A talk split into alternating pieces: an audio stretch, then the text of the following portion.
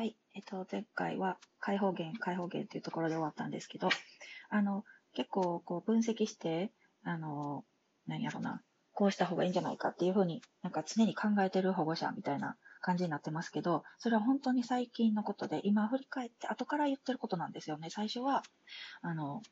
何も本当にわからなくって、本当にゼロからのスタート、親親子で何も知らなかったので、一番最初は皆さんも一緒かなと思うんですけど、ゼロってあの子供の手にはやっぱり大きいんですよね。ネックのとこ、ネックギターじゃないから、あの、あの、指板っていうのかな？指板のところを、あの、押さえるだけでも手がいっぱいいっぱいになるというか、あの、特に下の子は1年生の終わりぐらいに始めたので、えっと、もうななんか子供の手って成長段階の途中なんですよね。だから、あの、軟骨とか骨とか筋肉もまだ大人のものに比べて少ない。まあ当たり前ですけど、なので、そもそも抑えにくいのに、あのものがとても大きいので、えっと、そうですね、抑えにくかったり、抑えても力が弱かったりとか、それでまず最初にみみんな一緒かなとこれは思うんですけど、あの、シールをね、あの、貼ってくれる先生いると思うんですよね。で、あの、うちも家の近所の教室の先生も最初、娘の時に貼ってもらいました。で、まあ、いずれは、あの、その後には取れたんですけど、で、二人目のその学校のクラブの先生も、貼る方、貼る方針の先生でした。なので私はその時はね、あの、どの先生もまあ最初は貼ってくれるもんだと思ってたんですけど、ですけど、あの、後々、えっと、知り合った、まあ三人目の今の先生はね、もう小さい子でも貼らないんですよね。この違い、あの、先生が変わ、先生を変わってみて初めてわかることっていっぱいありますね。うん。で、えー、まあ、二人目の先生のところでですね、まあ、最初、下の子はゼロからスタート。まあ、お姉ちゃん見てますけど、お姉ちゃんも大して私もあんまりね、見てなかったので、まあ、二人行くってなったら私もね、送り迎えで、チェロも二台車の後ろに積んで、二人乗せていくってなると、もう必ずついていかなければならないっていうことで、あの、レッスンも毎回英語で見てました。なのでね、あの、二人目の先生から結構私もちょっと肩入れしていた感じになります。で、シールを貼る。で、シールを貼るんですけど、まあ、カラフルなあの丸の、あの、よく連絡状とかに貼ってもらう丸いシールですよね。あれを貼って、どこの位置っていうの、まあ、さっきもちろんさっきチューニングした後に貼ってもらうんですけど、それを貼って、で、まあ、最初って、私も、私はそうだったんですけど、最初ってね、左手ばっかり気になるんですよね。右手は、まあ、音が出てたら OK。で、左がね、やっぱり、あの、ピッチが外れるじゃないですか。で、まあ、ピアノをやってたっていうお母さん、お父さん結構いらっしゃると思うんですけど、私もそうやったし、大体のあのピッチってわかるんですよね。ずれてるっていうのは。で、子供のずれ方ってもはっきりとずれてるっていうずれ方なんで、もうそこをやっぱり注意したくもなるし、練習しようねっていう風になります。で、なって、こう、まあ、覚えるんですけど、だんだんね、こう、あの、手が曲がってくるんですよね、肘とか。その力を入れて、その、見たいあの、指板を見てやりたくなってくるんですよね。だからだんだんね、こう姿勢が曲がってくるんです。で、あの、どっちかというと、こう、見ながら押さえたいので、そのシールを貼るってことはね、目の力を借りるっていうことだから、目が届かないと意味がないので、目を、目から見えてわかる角度にずらして、指を置く。そうすると、ちょっとこう、ただ、一番こう理想とされるような、こう、自然なポジション。チェロと体がほぼ平行で、膝と、あの、膝の間挟まれていて、前と後ろのあの、板の部分に膝は乗ってなくて、えっ、ー、と、でも動かない。固定されている。で、あの、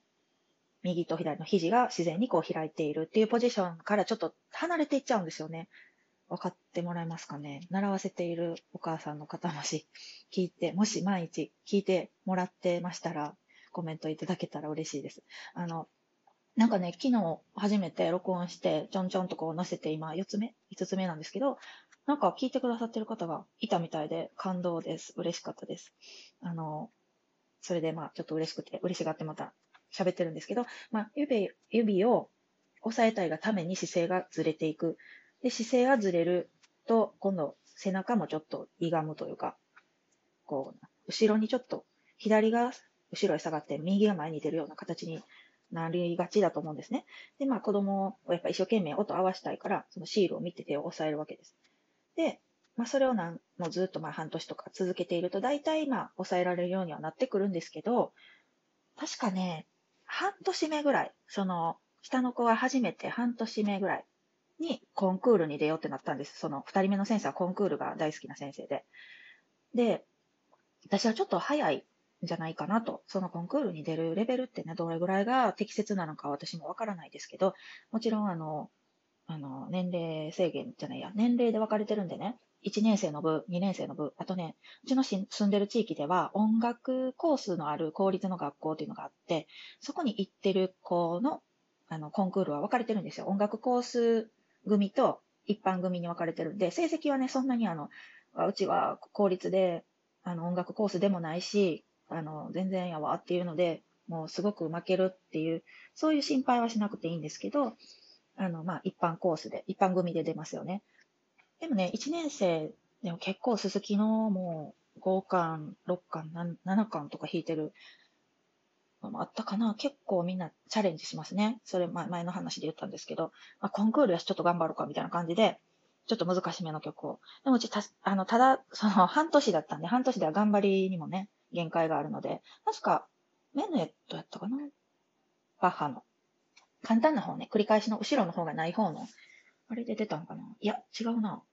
え、どうやったかな？ユーモレスクやったかな？とにかくちょっと難しい、あの、本人にとっては難しい曲、曲らしい曲を弾かせてもらいまして、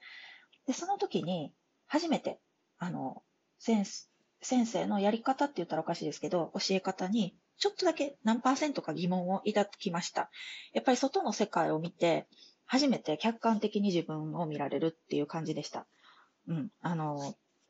やっぱり、こう、外の世界、他のね、生徒さん、他の先生の教え方って、あの、教えてるところを見たわけじゃないけど、その舞台に出ている他の生徒さんを見て、あれ、あの、同じぐらいの年齢だけど、すごく姿勢が綺麗だなとか、あの、足とチェロの位置が、なんかすごく自然な感じで、あれはいいなとか、まあ、いいところを結構見まして、あの、あ、まあ、だ、ダメって言って私が判断できる、あの、あの、なんていうか、目は持ってないんですけど、あの、なんとなくね、不自然だなとか、力が入ってし、入り、入りすぎているなとかいうのは、なんとなく見てわかるので、そういうのはまあちょっと置いといて、いいなと思う人、何番目のこの人のが良かったとかいうのをちょいちょいこう、チェックしながら見てたんですね。で、まあ子供は別にそんな見てないですけど、子供は、ああれ弾けるとか、あの曲習ったことあるとか、ああれ知ってるとか、そんな感じで見てまして、で、その時にね、ちょっと面白かったことが、あの、シール、あの連絡状とかに貼るあの丸いシールね、あの、と、指番号の、指番号、指押さえるところに貼ってるじゃないですか。そのシールをね、その試合、初めて試合じゃないや、コンクールに出た時に、はじ、初めて出たんで、もういろんな見るもの見るものが初めてじゃないですか。受付でどうやって、あの、ね、申し込みして、着きましたって言って、あの、ね、控え室にとか、そういうのも初めて。で、初めてその他の生徒さんのチェロとかケースとか、まあいろんな、あの、服装とかも初めて見たわけですよ。で、まあ服装はみんな似たり寄ったりで、子供の、あの、スーツとかね、シャツとかベストとか着てまして、女の子はちょっとドレスとか着てて、で、あの、衝撃だったのが、その、印シールがね、透明のやつ貼ってる人がいたんですよ。それって、ね、そんなんあるっていう、そんなものがある、そんなものがあるっていうことを知らなかったんで、透明シールっていう衝撃。で透明ってどういうことやって言うと、あの、自分ではね、こう、近距離で、まあ、なんやろ、10、10センチ、20センチぐらいの距離だから、ちらっとこう見えるんですよ。位置がね、指の位置が。でも、審査員席からは見えない。でしょ？透明だから。あの、丸い外の、あの、枠のとこだけうっすら見えるんですよ。で本人は見えるけど、審査員の先生からは見えないっていう。これすごいトリッキーじゃないですか。あの、それまあ結構私もびっくりして、その場で先生、見て見て見て、あの先生見てください、あの、あの人透明のシール貼ってるって言って、先生、へへへって笑ってましたけど、まあそういうこともありました。で、あの、その時にその初めてのコンクールでは、息子は、まあ、あんまりうまくいかなかった。お姉ちゃんの初めての発表会よりもちょっとね、緊張が勝ってしまったのかな。あの、あんまりね、その100%ではなかった。あの、今できる、その時できる限界の一番いい演奏ではなかったかもしれないけど、よく頑張りました。うん。で、その時に、かわいそうなことに、あの、滑り止めのベルトがありますよね、チェロって。椅子にかけて、あの、足と足の間に置くね。あれを、まあ、自分の持って舞台に上がるんですけど、で、コンクールなんで、あの、舞台に上がって、確かね、座った時からかな、あの、タイマーが、あ舞台が上がった時からかな、タイマーがスタートするんですよ。で、3分だったかな。で、チーンってこうベルが鳴って、舞台を降りなければいけないっていう、あれなんですけど、あ、もう時間がない。あの、その時に、あの、滑り止めがすごく歪んだ場所に自分で置いたんですね。で、ピアノの伴奏の先生はもう上がっちゃって、あ、ちょっと続きます。